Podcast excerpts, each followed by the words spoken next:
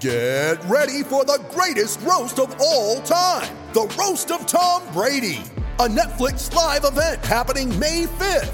Hosted by Kevin Hart, the seven time world champion gets his cleats held to the fire by famous friends and frenemies on an unforgettable night where everything is fair game.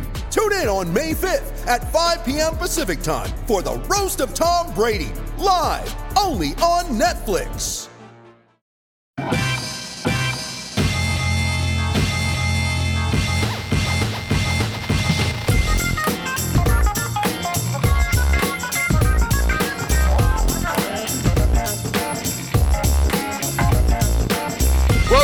Everyone to RB1 Colon A Fantasy Football Podcast. I am your humble host Pete Rogers, joined as always by Just Clark Barnes and Mr. Class Jordan Smith. Guys, how are we uh, doing?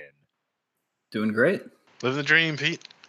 Living the dream. I in that intro failed to mention that we are brought to you by faketeams.com. So uh, if you are in need of any kind of fantasy football content, because hey, maybe you're drafting right around now because you like to do early drafts. I don't know. Or maybe you're a fantasy baseball fan who just happened to stumble upon this podcast and you're like, ah, let's see what these three bozos have to say. Um, we faketeams.com, your one-stop shop for everything. Look at that pitch. So before we start the show, I wanted to ask how many of you guys, and by how many I mean just the two of you, who of you got roped into the whole Gronk uh, trade debacle?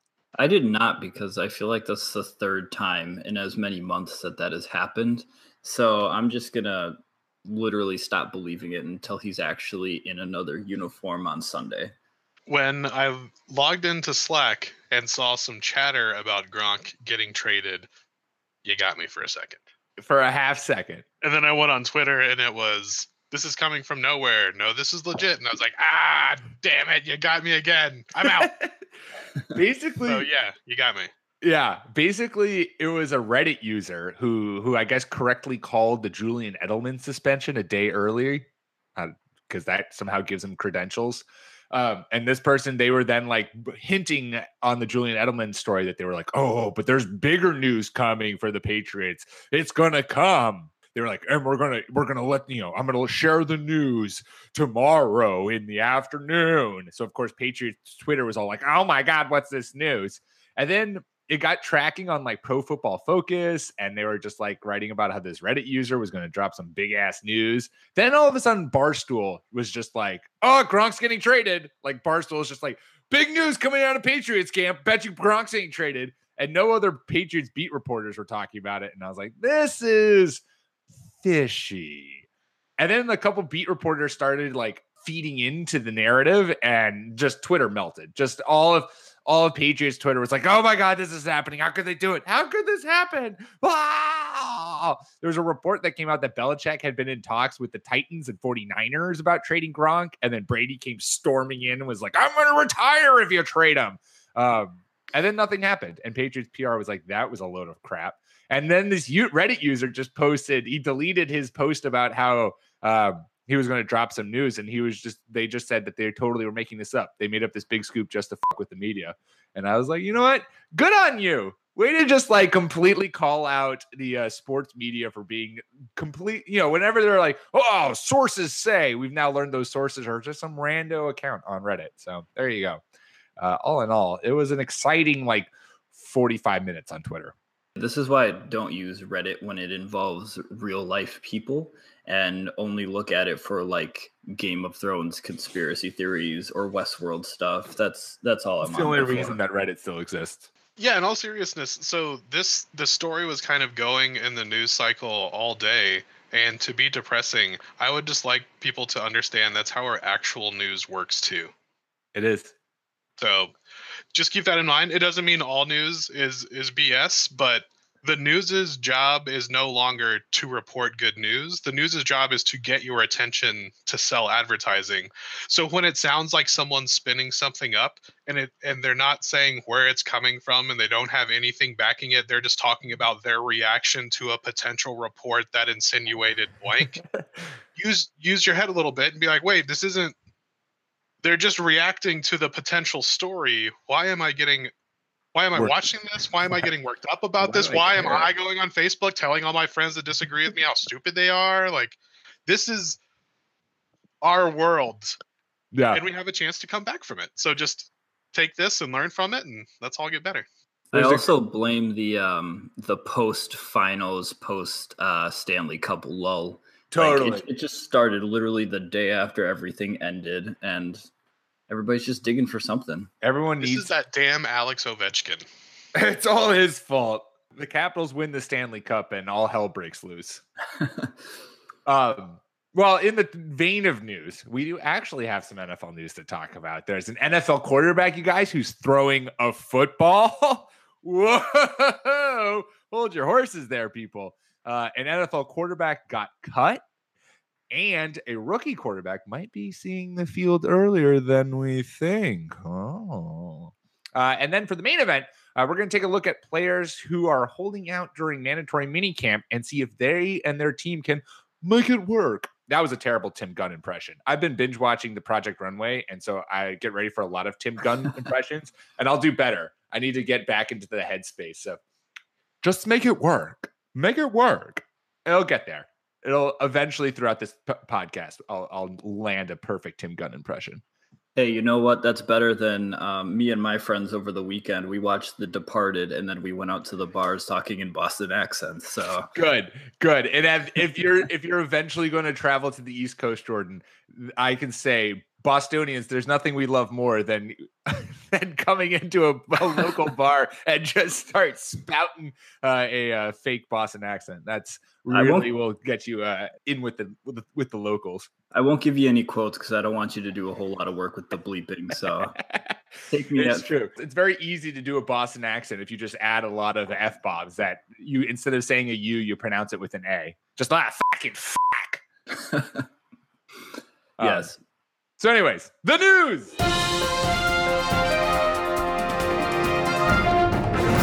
Andrew Luck, you guys, is throwing the pigskin, and nothing assures me more that he'll be good old Andrew Luck come game day than watching him do a three step drop and throwing the ball to a stationary person. He's healed. He's fixed. Andrew Luck's going to throw for 45 touchdowns, 5,000 yards, and 10 interceptions. I decided a long time ago that Andrew Luck was going to play. I understand why it's news because we got the rug pulled out from under us last year and people have been hurt. And so now they don't trust anyone. And I understand that, but like, I, I feel like he's going to be fine. Whether or not he's Andrew Luck again, we'll see. But he's throwing the ball. They learned not to rush it uh, and have him miss another entire year. Good fucking job, Colts last year. So I think he'll be fine. And I've been drafting T.Y. Hilton all over the place, and I'm starting to feel a little bit better about it. Yeah, Yeah, this is news because when healthy, Andrew Luck is one of the better QBs in the NFL, and he's the heir apparent to Peyton Manning, and we're still semi kind of waiting for that greatness to take over. We've seen him be very good, but I think people are just really excited to have more good NFL QBs. Amen. Amen.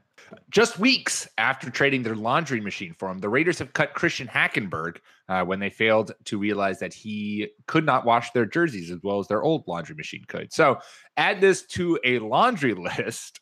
Oh, see what I did there? Just staying on staying on brand. Uh, of failed quarterbacks picks by the Jets, and I have to wonder, Jordan, Mister Defender of the Jets, are we sure the Jets know how to make Sam Darnold their savior?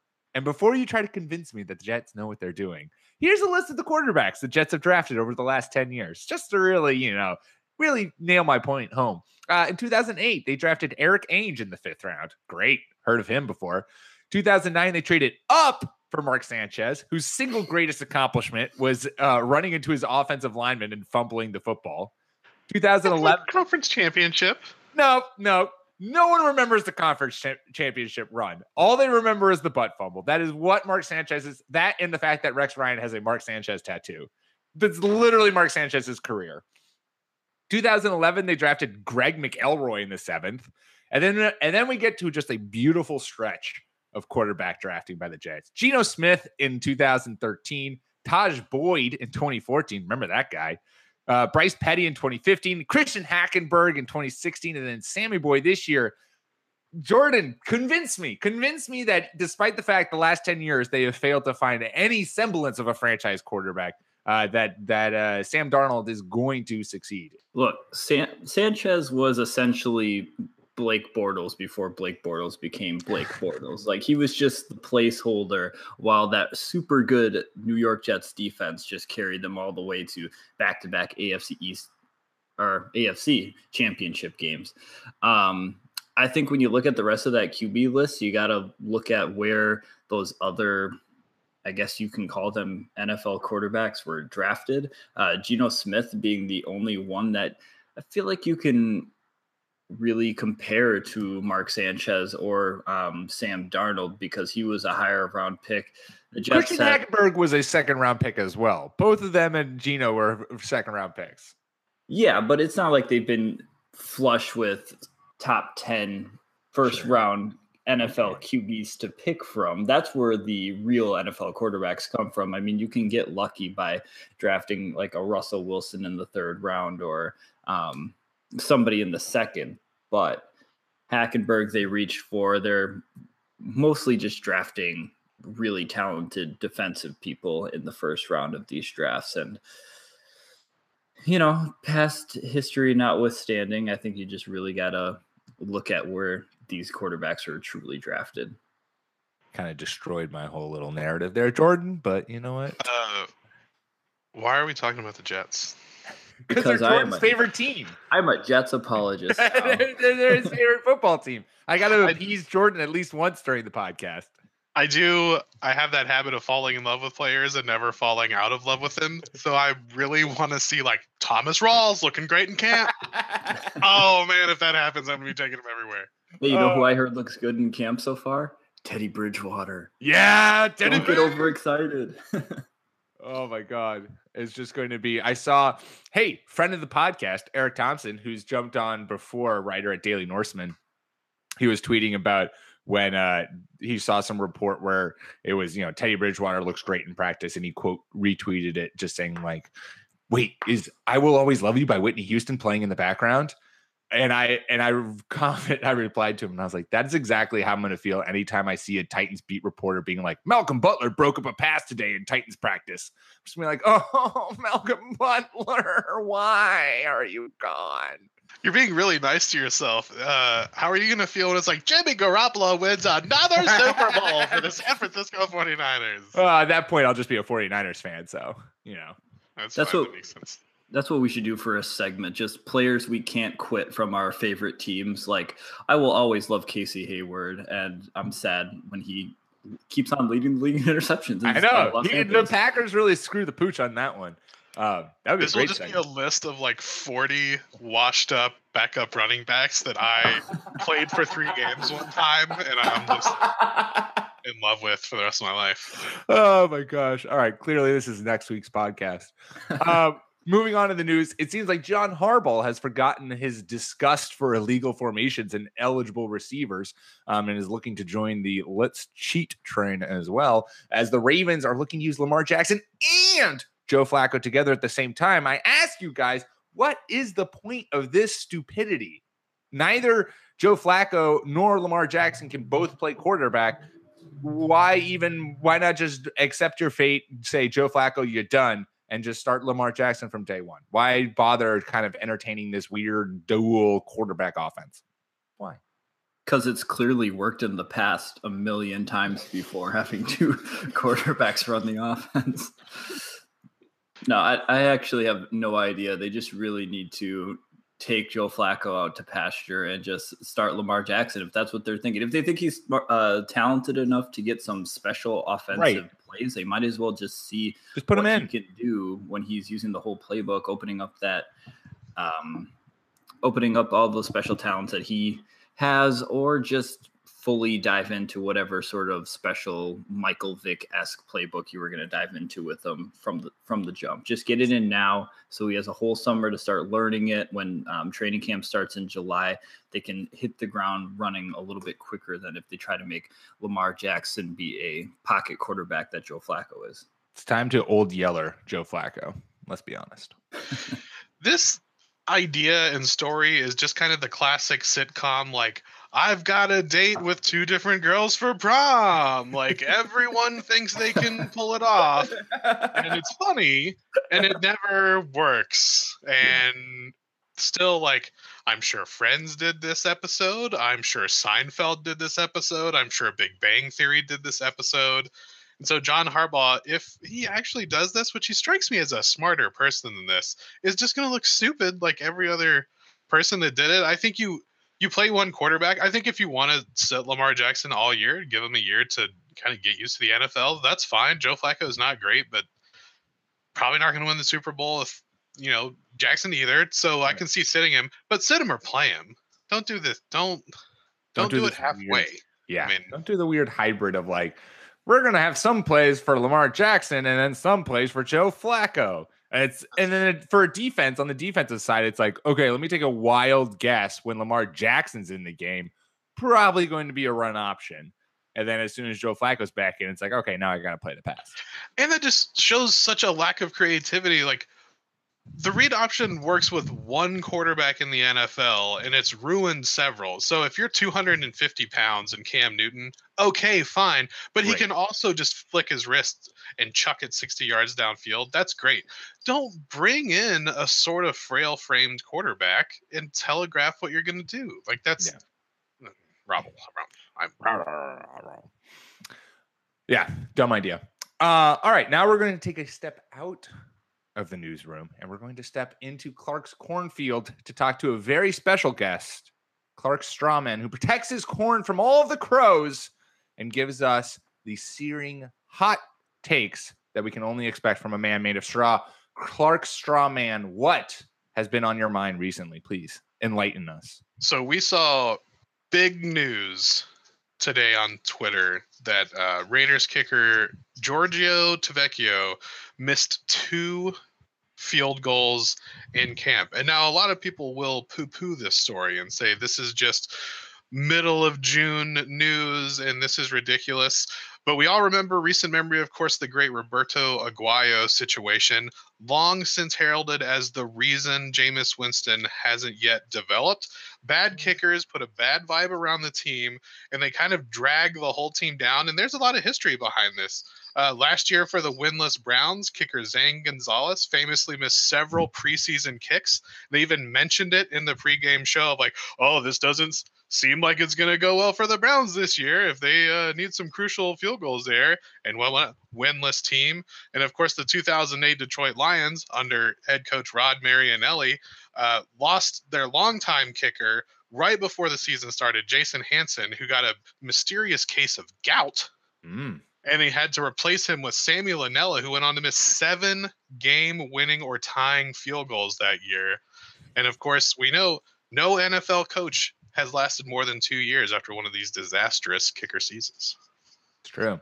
Yeah, I like the idea of like the the kicker bringing down the mentality of the entire team because I can see that totally. If there's supposed to be a, a 30 yard chip shot field goal that's supposed to be automatic and it goes wide right, then you just start thinking to yourself, well, damn, nothing is going right in this game. What are we even doing? If we ever, if we ever, and at some point I would love to, at some point when we get paid for this as our jobs and we develop a whole nice little live stream while we record this podcast, it's just in listening, this is why Jordan is just such a better professional than I am. Clark is Clark is doing his great pitch about the history of kickers and how kickers destroy your league. Jordan is like stone faced, nodding, like, yes, no, that is all facts. I am giggling uncontrollably, trying not to disturb or make any noise on the mic. Uh Clark Strawman, that was an excellent, yeah. an excellent. There's a for for those fact checkers out there. There's like four true truth like nine things I made up. So a lot of the names are accurate to give it some, some like it truth. seems like it's true. Uh, yeah, I just couldn't do it. And of course, Jordan proving once again like what a nice, like what a good man he is. Not to be like, no man, no. These are all so fake. dumbest thing. You know what? Like, I'm I'm just trying to see some valid points. I love it. You know, I love whatever it. anybody says. It's so great. Nice. It's a great. That's a win. Oh my god.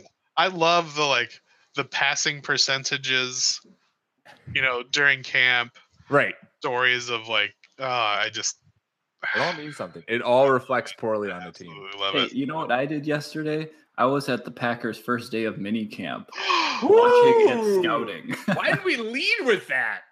Jordan with boots on the ground. Come at him now with his sources, people.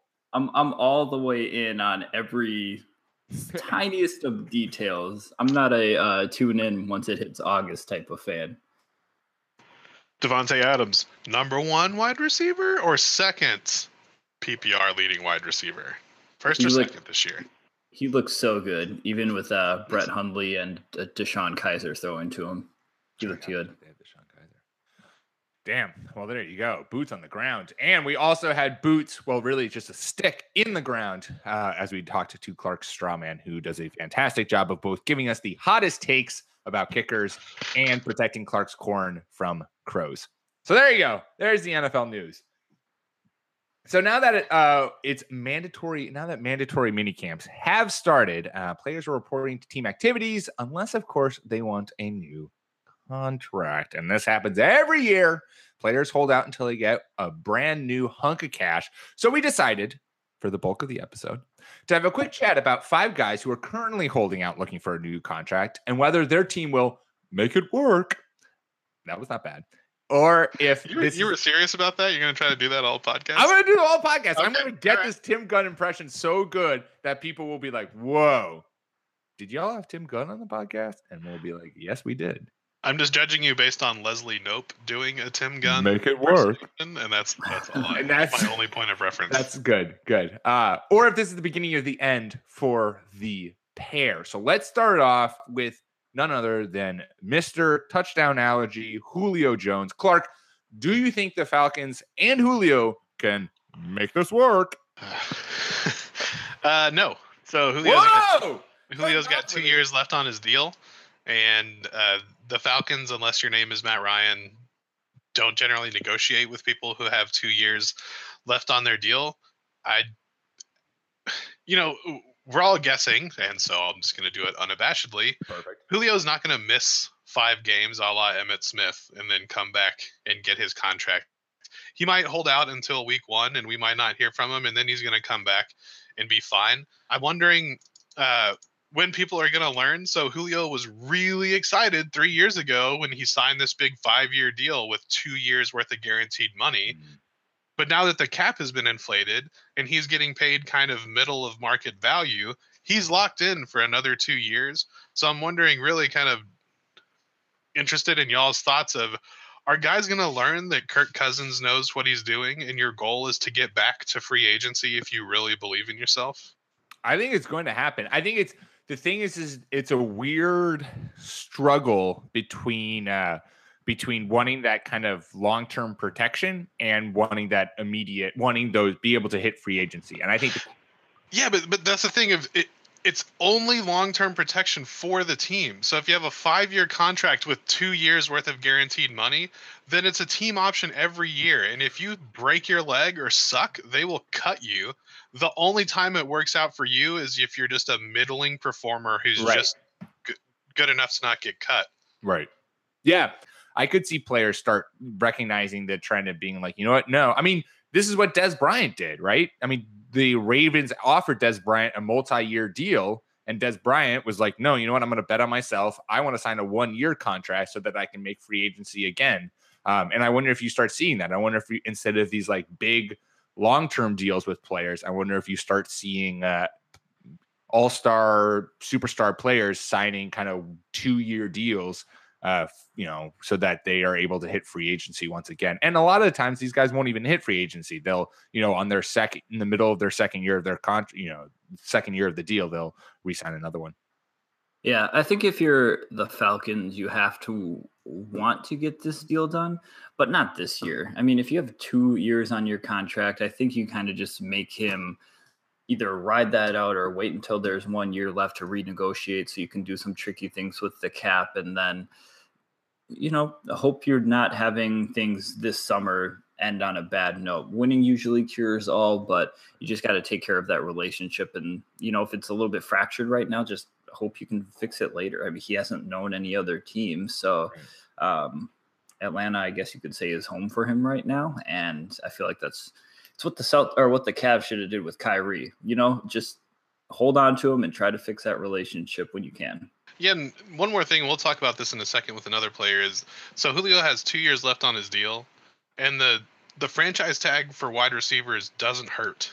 It's Yeah. kind of becoming the franchise tag for running backs where the top paid running backs are like the two guys who have been picked in the top five. These contracts just aren't increasing like the quarterbacks and the defensive ends. Mhm. So it'd be really easy for Atlanta just to say you can either play here or not play here at all and slap the franchise tag on Julio for another two years. And then by the time he really gets to free agency, he's well past his prime. So he should play this year. I mean, I always root for the player in these deals. Like I'm not Right. rooting for the billionaire. I want the guy sacrificing his body to get money. You know, I'm not I'm not worried about that, but just I really hope people realize, you know, everybody talked about the four-year, $72 million deal that Brock Osweiler mm-hmm. got. No, it was it was a two-year, $30 million deal. Right. And so whenever these guys sign these like giant big things, only the guaranteed money is guaranteed. And when you sign a big deal so that your agent could put a big number out there, this is what you get. And so just I, I just hope guys, for their own benefit, take the kind of Darrelle Revis approach of like he did this every year. He, He was up for a contract every two years and he made a ton of money and he got to pick where he played. I just think these five year deals with two years of guarantees are so bad. Yeah, no, that's that's a really good point. That's not something I would have thought of anyways. Uh moving down the list, staying in the wide receiver department, Odell Beckham. Now Beckham is a mix of things. Uh, he's coming off of a major injury, so he's still recovering. So he's he's pitching this partly as rehab. Uh, but with that, he's also said that he won't set foot on the field without a new deal. He's staying out of team drills this week. So Jordan, we've heard whispers at one point that he might get traded. Does this relationship sort itself out, or you know, could we be seeing uh, OBJ playing in a different uniform this year? Possibly. So more so than the Falcons, I think you have to pay Odell, um, Antonio Brown money, maybe a little bit more. He's one of those players that literally transcends the position. Um, I think the Jerry Rice comparisons are totally fair and they have some merit.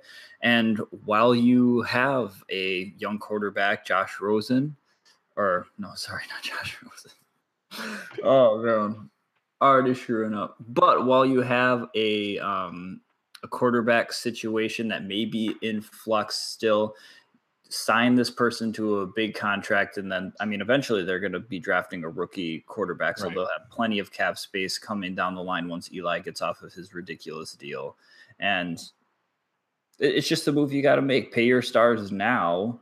And um, build up the Seahawks way, build up the Eagles way while you have a cheap quarterback. I will say quickly before we go into more of Odell, um, the one time that goes against Clark's point of signing two years deals is the Eli Manning, Joe Flacco, where you're like, you know what? I know I'm about to drop off a major cliff. I'm going to win a Super Bowl, sign a five year deal that's going to pay me a shit ton of money. Then I'm going to suck for three years. But, anyways, but yeah, Odell, I think. I mean, I think both Julio, I think obviously both teams need to re sign these players, but I think Julio is less important because, I mean, hey, you've got Calvin Ridley, and I know Calvin Ridley's not Julio, but you have options there at receiver. You're right, Jordan, you brought it up. The Giants, it is Odell Beckham. And Odell Beckham is, particularly if he comes back fully healthy from his Achilles tear, um, is transcendent in the ability of what he can do on the field at the receiver position. So if I'm the Giants, I think you need to sign him, squash all kinds of beef that there is. Say we were never going to trade you. You were the face of this franchise. Here's how much money you ever, you know, you want to feel happy and be a part of this, and we're going to keep you around forever. Uh, because I just think without Odell, now suddenly at some point you're going to get a rookie quarterback. That rookie quarterback needs to throw the football to someone, and Saquon Barkley could be amazing, but Saquon Barkley also could be quickly stymied by a lack of anything else in that offense other than him for teams to work for defenses to worry about. Yeah, exactly. I think the Steelers were semi thinking the same way when they gave Antonio Brown a big deal. Is that, I mean, Ben Roethlisberger has been flirting with retirement for like the past two years now, and they know that some, yeah, they know that the cap space is coming down the pipe. Usually, you don't get that sort of guarantee. Um, so I think that's something that they they have to look at because they're rumored and speculated to be going quarterback already in this past draft. So it's got to be coming within the next year or two. Yeah, I think Odell's in his fifth year. I think you just pay him from looking at overthecap.com. They've got about seven million left this year, and Odell is due to make eight million.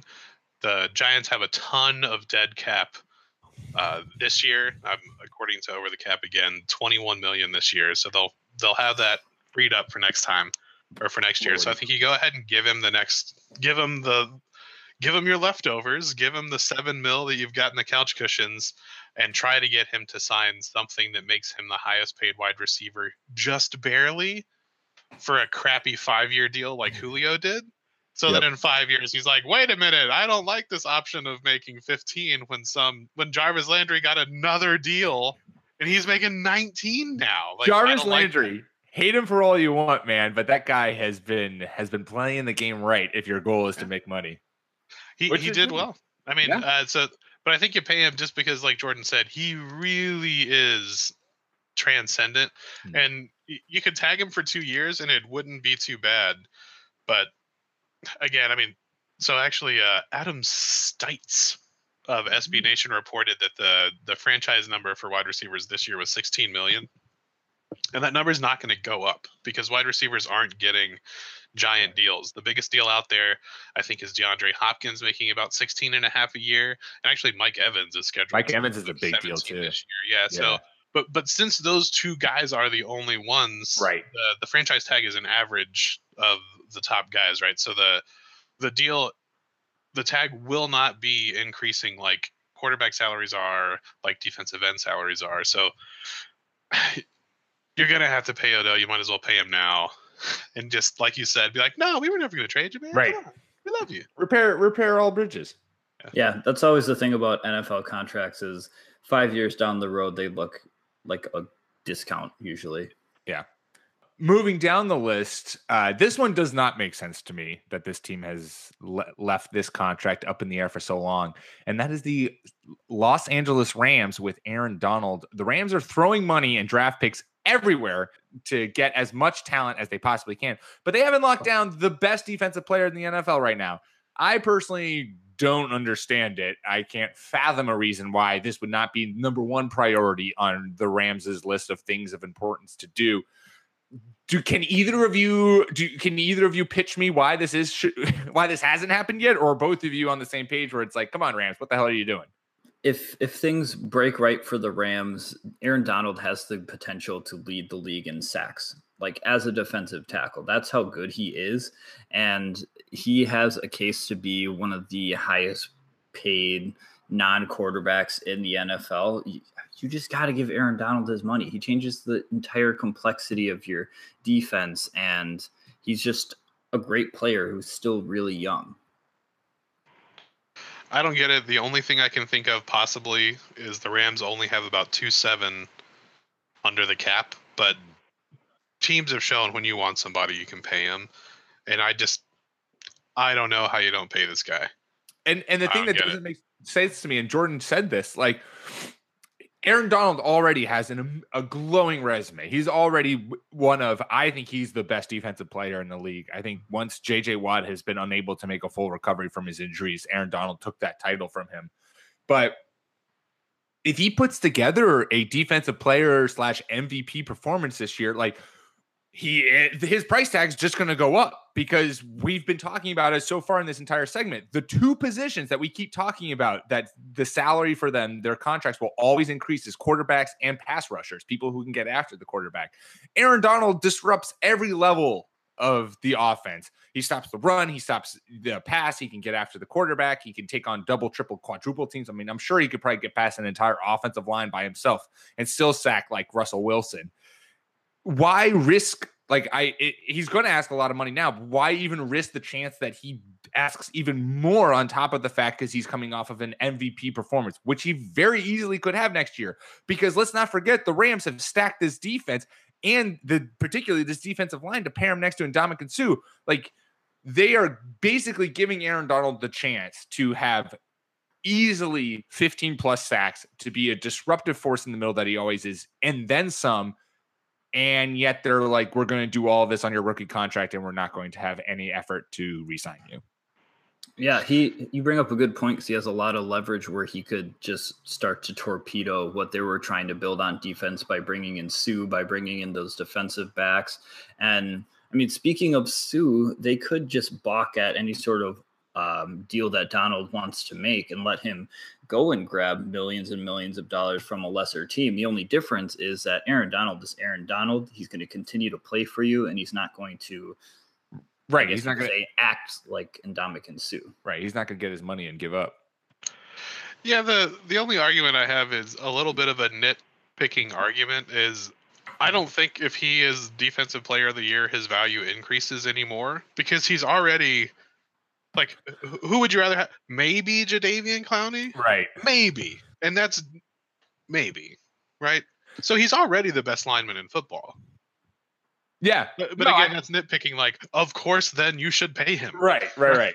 no, I'm just saying, like, if he if he breaks the sack record, which he could do, stranger things have happened. We've had multiple people sniff it, and he could break it. If he breaks it, like as his agent, I'm just going to be like, um, yeah, you're like dedicating half half of your salary cap to us because we are that instrumental in in fixing your team. I don't know. I'd be curious to see if I was Aaron Donald and I saw the moves that the Rams were making and presumably the lack of contact about this that has been, uh, you know, going back and forth between the two parties, I would not be looking favorably about staying in LA.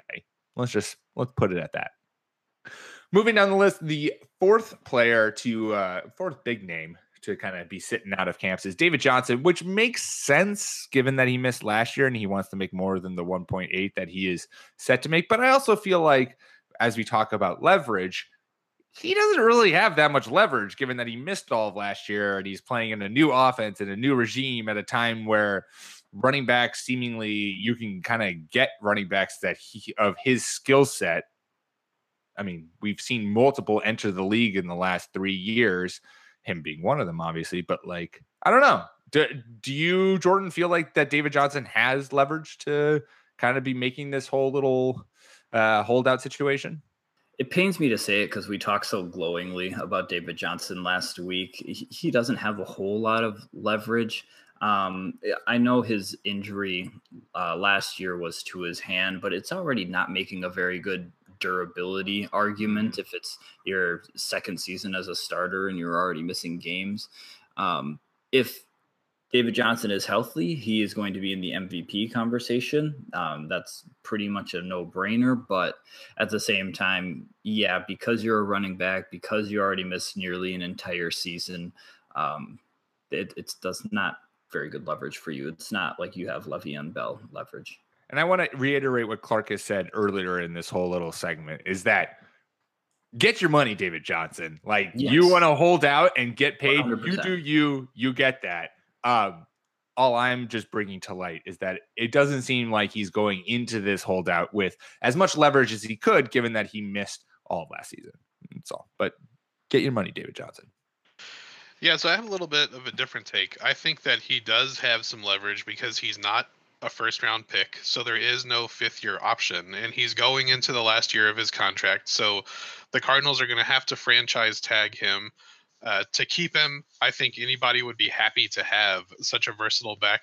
And like Pete enjoyed saying a dozen times, last year he was injured, but it wasn't his legs. It wasn't his legs. It was his wrist. um, and so I think instead of the Cardinals trying to pay him like seven hundred thousand or whatever he's due this year. They're going to go ahead and give him a Devonta Freeman mm-hmm. deal. They're going to beat it by just a little bit. They're going to give him like forty four million over five years with like twenty guaranteed, which is just going to be a two and a half year deal with twenty million dollars guaranteed. Right. Uh, and I think that's going to make him happy. I think it's going to lock him in, and I think it's going to help them avoid the kind of Le'Veon Bell, like, do we want to pay David Johnson 15 right. a year? Like, but we're willing to guarantee three or four at mm-hmm. nine. I feel like it's just going to be the smart move for them. They got a rookie quarterback coming in.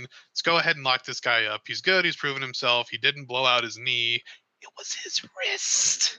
So it wasn't his legs. I, I think David Johnson's getting a deal because he was not picked in the first round. And that's a really good point. Uh, that's a point that I did not I did not think of is the fact that he is going into the last year of his deal and they don't have that fifth year option to to tack on on top of it. I had a point to make too, but I have since forgotten it. It wasn't even his legs. There, that was the point. Let's be honest. I just needed to repeat that 10 more times.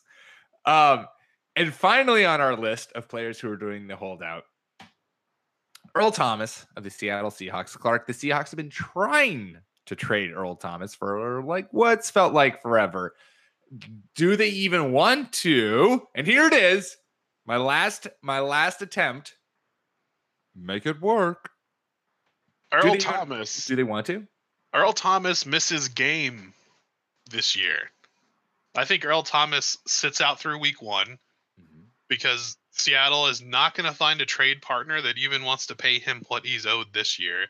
The the market for safeties has completely crumbled. Eric Reid still doesn't have a job. Kenny Vaccaro still doesn't have a job. I mean, if you want to say Eric Reid and the nonsense with the protesting is why he doesn't have a job, okay. Kenny Vaccaro wasn't caught up in any of that. He's a very good safety. Trey These guys are just- doesn't have a job. Yeah, these guys are just becoming and I don't mean this disrespectfully, but they're just they're becoming the running backs of the defense. Hmm. So they're not worth it. Tyrann Mathieu, one of the best ball hawking safeties in the league, only got what, like seven and a half million dollar one year deal this year? And that was straight free agency. Anybody in the league could have given him any deal. And I think Earl Thomas is owed what, like eight and a half million? Yeah. No one's. I mean, Earl Thomas is amazing, but no one's going to pay that. No one's going to give him a new three-year, thirty-six million dollar deal. So, I, but he's made some money, so I think he misses some games, and then comes back with his tail between his legs and thinks, well, like seven and a half million is not too bad. Like, okay, Do you think that because this is what I personally think? Do you think the Seahawks would cut him? my knee-jerk reaction was to say no, and I think that's still right. I think they'd be more willing to pay like half of his salary and get a third-round pick for him. Oh, right. If you're okay, so you're like, yeah, still, yes. I, I guess I was going under your premises that no one will trade for him because they've had yet to get that deal go through. Um, I would almost go so far to say I would put a beer on Earl Thomas. Not by the end of this coming season, by the end of this 2018 season, Earl Thomas is not on the Seahawks. I still haven't figured out where the market for good safeties has gone. I'm like I'm not entirely certain what the main objective is there because as the league shifts to more offense, you know, pass heavy league, you want as many good people running the middle of your field as possible. And Earl Right. Thomas has proven that when he's out with injury, the Seahawks defense tanks. Like they are just somehow not good at all. Um, with that being said, they got rid of Richard Sherman. They balked at Kam Chancellor when he was holding out for a couple games, and he ended up coming back anyway. Um, they even back a couple years ago, they let go of Brandon Browner, who was their number two cornerback. You know, starting in the Super Bowl, that sort of thing. And they're just like, no, we're going to trust the people that we got. And I mean, it is John Schneider, so he is a Packers disciple. And if you uh, pay attention to the Packers, you'll know that they tend to let some veterans walk and more believe in their drafting ability. And what you end up getting is a really good quarterback that's consistently surrounded with young guys. And I think that's what the Se- uh, Seattle Seahawks are headed towards right now. Yeah, I could see that definitely. Uh, I could definitely see that coming to fruition. It's interesting too that you talk about like where the market for safeties have gone, especially since there's been such an emphasis on being able to have people who can cover uh, tight ends and people who can play like in sub packages, right? You want to have hyper athletic linebackers, and it seems to me when you look at Eric Reid and Kenny Vaccaro, both of whom have played linebacker in sub packages. It's just interesting that an, uh, in a league where now defensive versatility is like all of the rage. And Clark, you alluded to this too. Like the Honey Badger plays it's like five positions along the defense, and yet, you know, seven mil, which is a number we shouldn't, as normal humans, scoff at because can't conceptualize that money.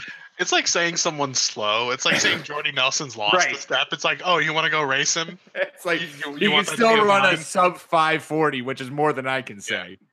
Um, Yeah, but it's just, it's just interesting that that the market is completely dried up for versatile people, like you said, in a, in a pass happy league where where there are at least anytime an offense lines up, they still have a tight end and a running back. Normally, two tight ends. You know, a tight end and a running back can catch the football. You have at least five pass catchers on the field at any given time. It's crazy that you would not want as many different kind of pass catcher defenders on the field.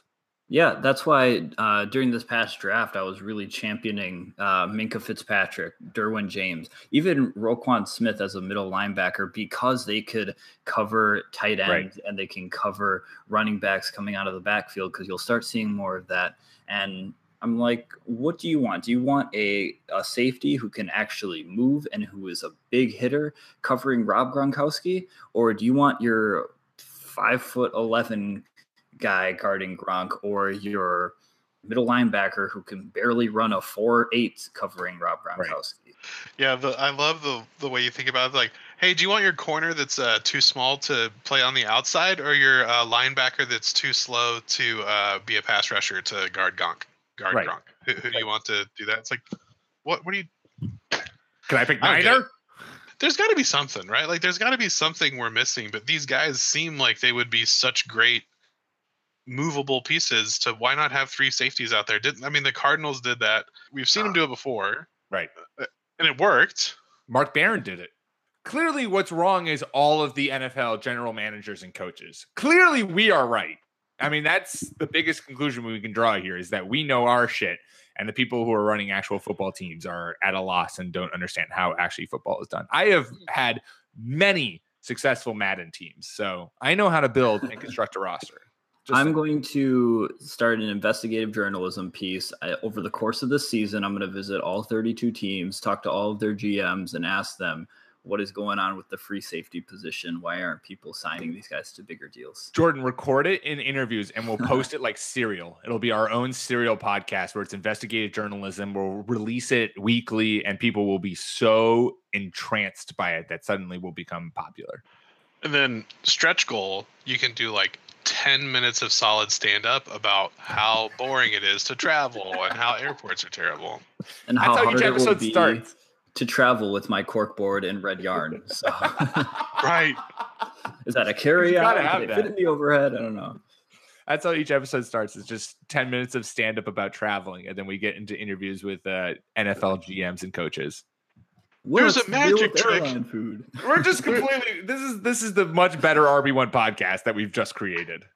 In Seattle, there's a magic trick painted on the wall. Like you're going to get to the end and it doesn't work. Sorry, David Cross. I know that's your joke. Just steal it. Um, so there you go. So those were those were the kind of big names who have been holding out of mini camp looking for new contracts. We asked and we let our thoughts known as to whether or not they can make it work. Um, or if the end of it's now just become me just saying make it work in like a deeper voice. It's not good. I need clearly what I, I needed to have watched more Project Runway uh, before we recorded this podcast, even though I already binge watched like probably five episodes before we watched this show. It's such a good show. I've been watching a lot of Rams tape so that I can, uh, whenever people start reading fantasy football articles again, release my uh, Derrick Henry is a 300 pound Tevin Coleman article. Is that to mean that Derrick Henry's a 300 pound monster who's going to tear up fantasy football leagues right and left? It's going to mean everyone's drafting this person three rounds ahead of the guy that they'll be playing behind. Oh, interesting. I feel like that worked. I got there. I feel like let me did that work? Yeah. Clark, but after, after the debacle with my Julian Edelman article that I was so fucking proud of, and like 40 people clicked on it, I swear, like my mom clicked on it like 20 times. I I'm clicked on it the other 20. I am holding on my holding, articles. holding on your Rams deep trend. Yeah. Um, if the general population wants to let us know when they sh- want to start receiving fantasy football content, let us know. Because last year, when I tried to post some fantasy football content in like May and June, was routinely met with comments on Twitter being like, um, bro, it's baseball season. And I'm like, um, bro, I don't care. I don't want to talk about baseball. It's always baseball season. It's like 160 games. 162. Ugh. Play 16. Make them count. Isn't the World Series in October and then like catchers and pitchers report in like February or something like that? What's it's the always point? baseball? It's always baseball. Baseball all the time. Get it. Get it. A, stop feeling yourself, baseball. There you go. Burn. Having said that, if any major league uh, baseballers would like to come on the podcast, uh, we would love to have you. Looking at you, Mike Trout, because I know you Triple A, listen. Triple A and up. Triple A and up. If you're sing, if you're double A, don't bother calling us. We don't want you. um, so there you go. Uh, make sure to follow us on iTunes and Stitcher so that whenever we do eventually land ourselves a triple A uh, prospect to come on to the show and talk fantasy football slash just baseball in existence, uh, you won't miss that episode. Rate, review, subscribe, all those good things. Follow us on Twitter at RB1 Podcast. You can follow myself at Pete M. Rogers. Follow Clark at NFL Clark. And follow Jordan at Jordan underscore Smith 27. We will be back at you next week. And we talked about what we're talking about beforehand. It is about players from our teams and from past teams who we love so unbelievably much that we just can't get them out of our heads. Clark is just going to list 40 running backs. Um, and I will list 15 Patriots, and uh, Jordan will probably actually have the most cohesive list out of all of us because he is a professional. It's just something that happens. We all understand. We know how it goes by now. Uh, so until next week, peace.